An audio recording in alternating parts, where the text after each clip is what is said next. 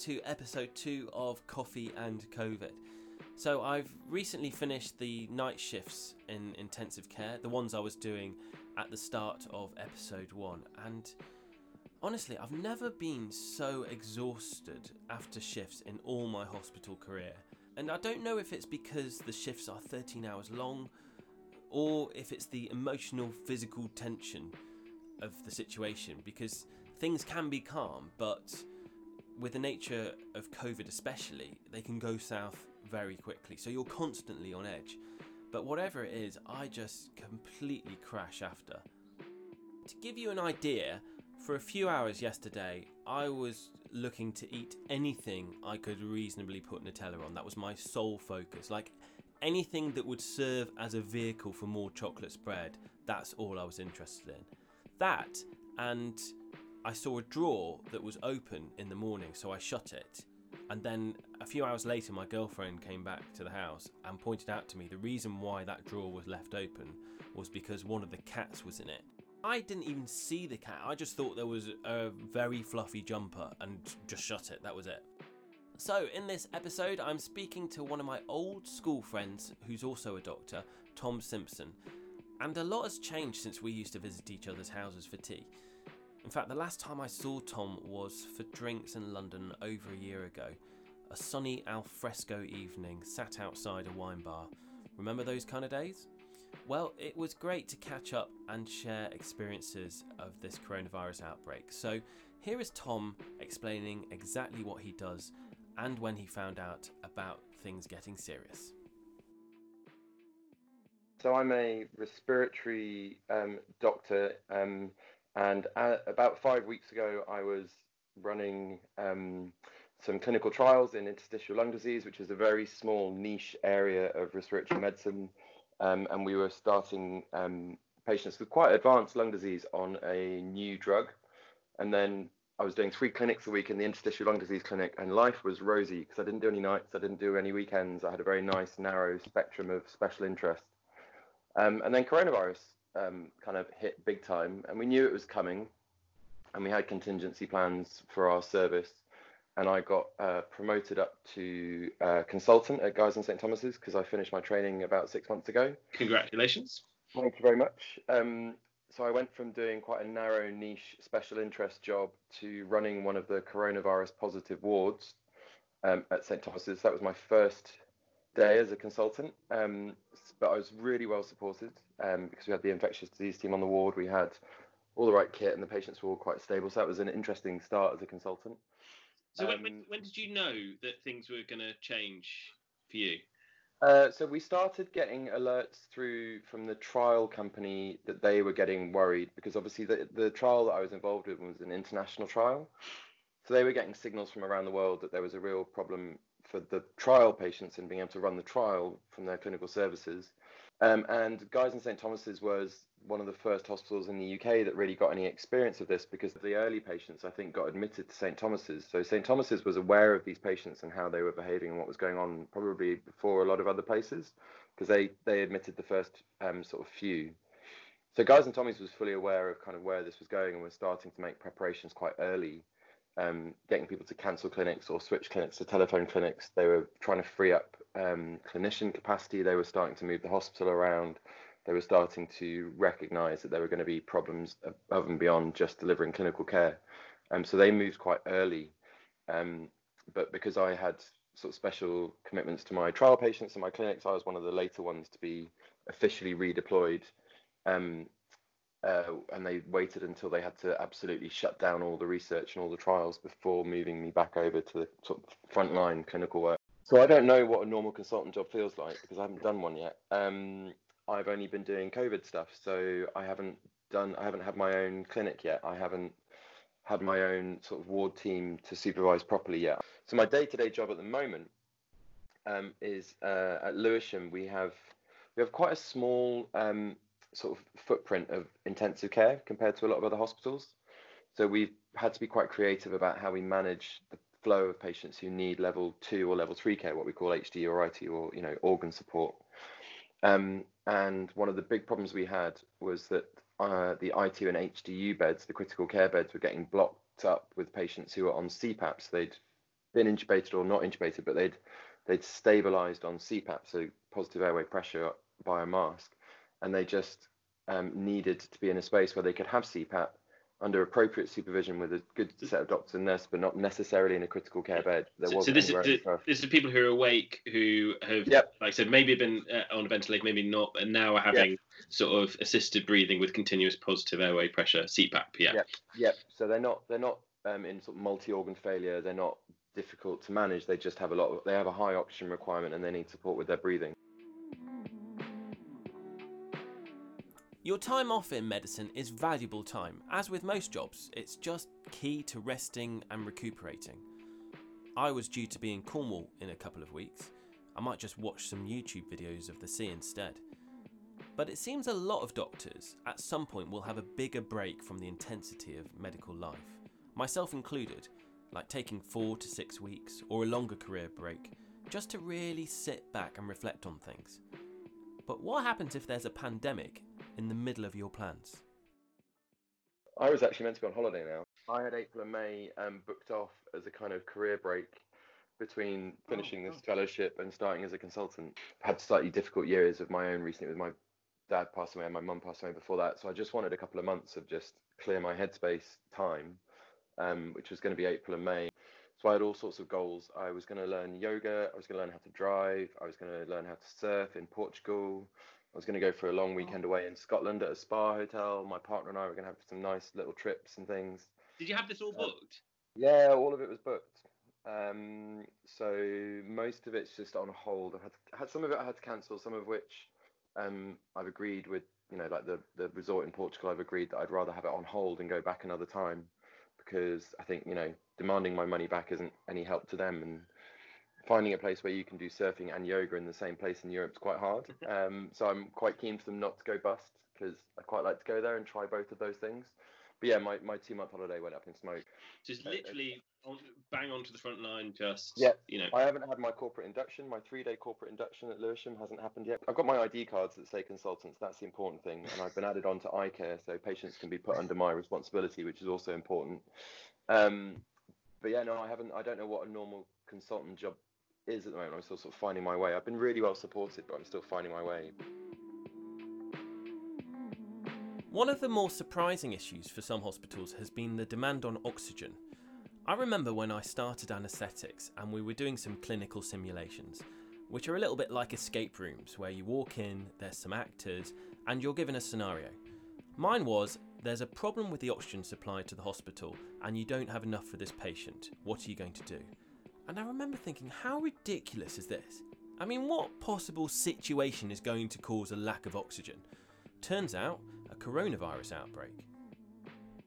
I've always thought of oxygen as quite a dangerous drug that wasn't well understood by my colleagues um, in the hospital, but that's because I'm a respiratory physician. That's one of our core yeah. beliefs. What I didn't realise, I just, I, it never occurred to me that a hospital um, could get to the point where the supply of oxygen to patients could be threatened by a clinical situation. It just never occurred to me, and I still find it incredible that that that is the situation. And it's not because the hospitals are badly designed or because there isn't enough oxygen. You know, it, it's simply that it was hospitals were never designed to deliver this much oxygen to this many people for this long. Until two weeks ago, I had absolutely no idea how an, how a hospital's oxygen delivery system worked, and now yeah. I know intimately about flow rates and VIEs and pressure. Um, and it's not just about the oxygen mask, it's the delivery system. So if you're using CPAP, you're using, you know, 30, 40 up to 60 litres a minute to, yeah. to just keep the patient alive. In terms of new challenges, personal protective equipment is one, and knowing how to use it correctly is really the key to it working, knowing how to put it on and take it off to make sure that you don't contaminate everything. Also, proning, which is another way of saying lying on your front, was a relatively new experience for me too. And proning patients has been shown to improve their respiratory function, but you can imagine the trickiness of turning a patient from their back to their front whilst they're on a ventilator. Certainly within my unit, I've managed to keep us well stocked, well supplied with decent PPE. So um, it, it's uh, the first day of the CPAP unit, I deliberately wore it for six hours just to see how it was. Um, and it's a bit sweaty and it's at the end of the day you take the mask off and your face you, you look like you've been burnt um yeah. it just it's really quite impressive how much it, it feels like it's damaging your skin also um, in, in, intensive care as well where I, I am we have to not only do go in with all that on but if we're then doing like a central line or something yeah, you've then got a gown on top of that and another yeah. so you suddenly got three pairs of gloves and the dexterity goes a bit for me especially oh, God, yeah. Yeah, if you can't, and if you can't quite get the right glove size, um, if you're wearing a glove size half half too small, which would normally you'd think that was yeah. okay, like two hours ago, and you suddenly realise you can't feel your fingers. Yeah. um, and then you feel ridiculous for having to go out and change your gloves or try and find a different set of gloves. Just and then you have to take everything off, and you think, well, I'm just going to sit it out. Um, but yeah, there, there, there have been some moments of real discomfort. Oh, interestingly, um, uh, I got I, I had quite a a lot of um, sort of confidence in the PPE working that was given to me because um, I don't actually remember when Ebola was happening and everyone was jumping up and down about Ebola. I was at the time I was a simulation fellow um, at Guy's and St Thomas's, which again at the time thought if anywhere in London, if anywhere in the UK was going to get an Ebola case, Guy's in St Thomas's have a very large Sierra Leonean expatriate community on their doorstep, so they thought they would be ones to get it. And so we actually did a lot of simulations um, in A&E, in the antenatal department, um, and uh, we did an ITU kind of walkthrough, and, and that involved a lot of putting on and taking off of PPE. Um, and, and is it the same PPE as you're using? Similar stuff, actually, very similar. So the kind of hazmat suits, lots of gloves, you know, and and and the thing about PPE is it, obviously what you're wearing is important, but it's the putting it on and taking it off. If you can do that competently, then you're safe because it's the taking off that's the that's the really risky bit. And On a personal level, I felt relative. I felt like though, you know, I had a bit of experience and knowledge in back in my memory somewhere that was going to help me with it. But I do understand why there are lots of staff are struggling with the kind of the complexity of of the PPE and, and what you're doing. Clinically, it's, it's crazy. Uh, you, you're constantly seeing things that don't make sense in terms of what you normally see.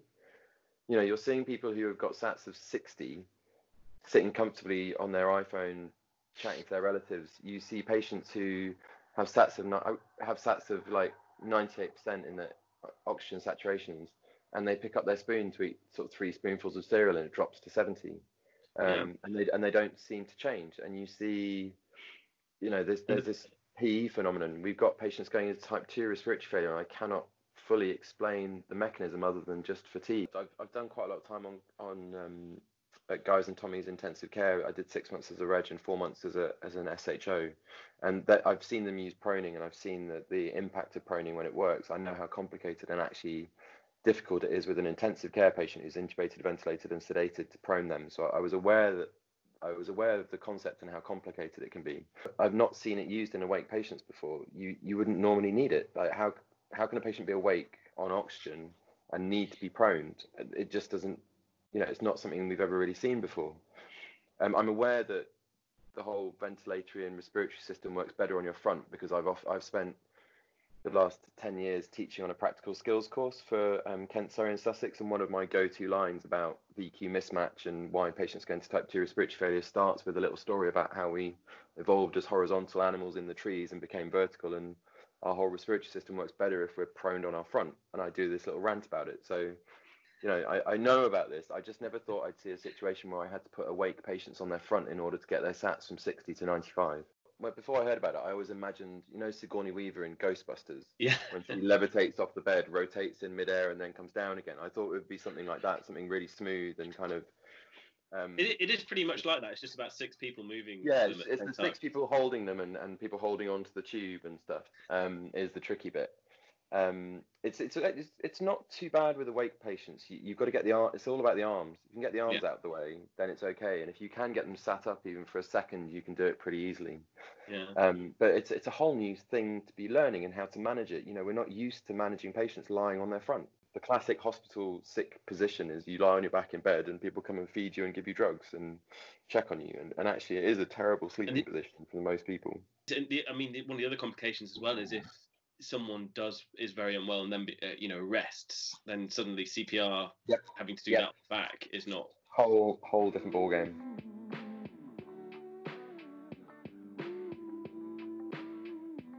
For For patients, COVID 19 has made communication with relatives and loved ones even more difficult, as for obvious reasons, people can rarely visit.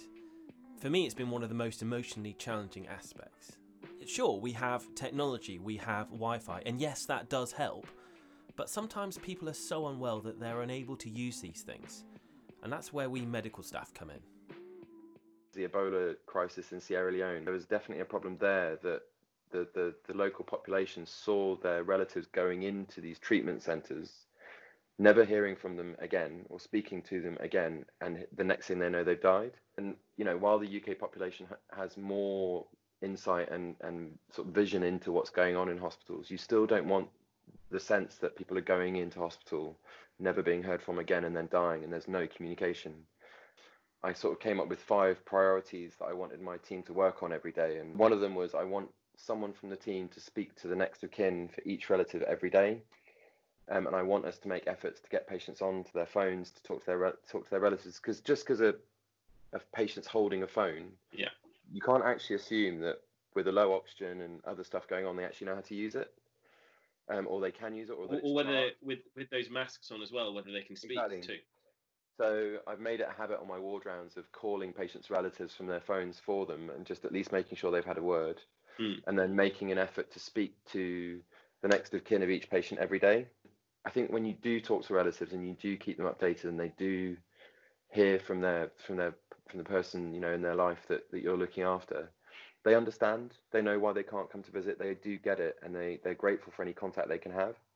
So I've I've not had any kind of relatives demanding to come in in any situation. They they get it. Um, they just want to they just want to speak to their mum, dad, brother, husband, whatever it is, just to just to yeah. at least let them know that they're loved. And um, and we've been doing as much as we can to try and facilitate that. Because it's I find it a difficult thing to work around because almost it's almost part of the treatment in a way, you know, where when relatives are able to come in and sit, you know, yeah, with that part of that mental health. So yeah. It's, it's it's one of the most difficult things I think of seeing. i have got a husband and wife on the ward at the moment, both patients, um, and you know the rule would be normally that we can't put them in the same bay together, and, and we haven't but we're making it work so that they can actually spend some time together on the ward because they're both quite unwell and, and mm. it's actually helping them both through.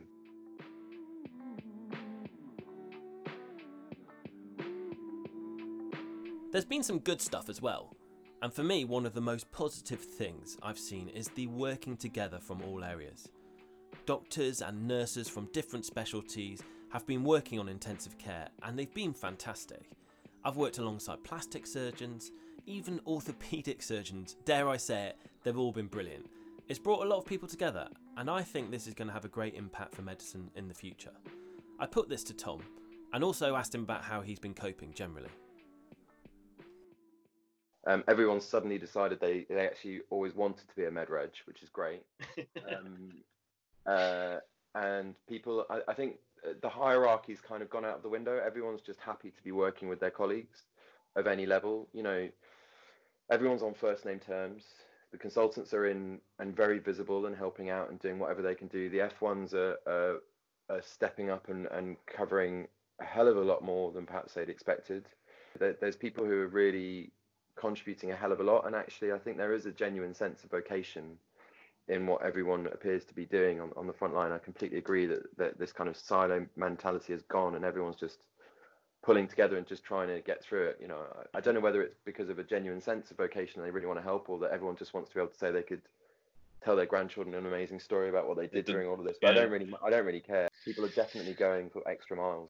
Yeah, I've always found kind of hospital bureaucracies to be quite frustrating, and it's been quite pleasant to see how fast things can get done if you're, if you know, if your back's up against it and it's about saving lives. I think people are finally recognizing how quickly decisions can be made and how quickly those decisions can be implemented and how important it is to have clinicians all the way up to the top of the decision tree to make that happen. But no, my, I, I think I'm I'm coping all right, and I, I think I've been lucky. I've wherever I've worked so far, I've not had any unexpected deaths, any crash intubations, any I haven't had a cardiac arrest in a patient who's for escalation. You know, we've been able to, where appropriate, we've been able to give people good deaths. Um, you know, comfortable, peaceful, managed deaths. when it's inevitable. Um, and the patients that have needed to be escalated and, and to get into an intensive care bed, we've been able to do that. So I haven't seen um, too much of the kind of really traumatic cases that I, I know a lot of my colleagues have. Um, so I think I've been quite lucky. Yeah, I live with my partner, so I've got people at home I can talk to. Um, I don't have any elderly relatives of my own to worry about, so that I think takes a lot of weight off my mind. Um, I'm cycling everywhere, which I think is good for my mental health. The air is clear, the sun's been out, and it's been beautiful. I bet, um, I bet London's great to cycle around than it ever has been London, before. It's it's it's crazy nice to cycle in London at the moment. I'm setting my personal bests on every journey. Um, I've had myself a little NHS branded cycling jersey made so that no one tries to run me. Oh, have you been stopped? I've been waiting. I really want to get stopped when I'm driving to work, just so I can what, sort of like, yeah, exactly. yeah, see this. Well, I've had it. I've had it printed on my cycling jersey. What I, uh, the two things I was hoping for is someone would stop me and I could just point at it. Um, the other thing I was hoping for, there's a really nasty hill on the way to work, and I was hoping people would sort of stand and clap as I sort of wheezed up it. well, like some um, sort of Tour de France. yeah, basically, I wanted my own socially distanced, uh, socially distance appropriate Tour de France moment as I climb up uh, Forest Hill, um, but that hasn't unfortunately happened yet.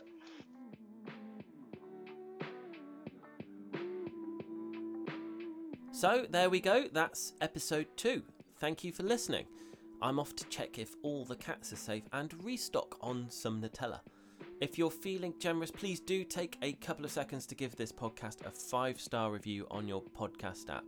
And if you would like to ask a question, you can do so by going to coffeeandcovid.co.uk. And if appropriate, we will try to answer them in future episodes. If you're on Twitter, you can find me at dredpatrick.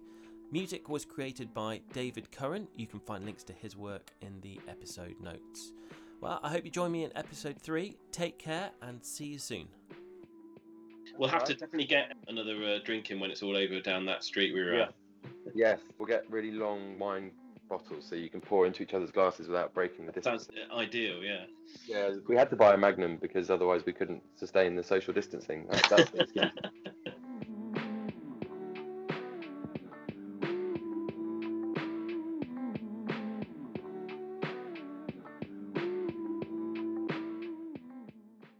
Don't be suspicious, don't be suspicious.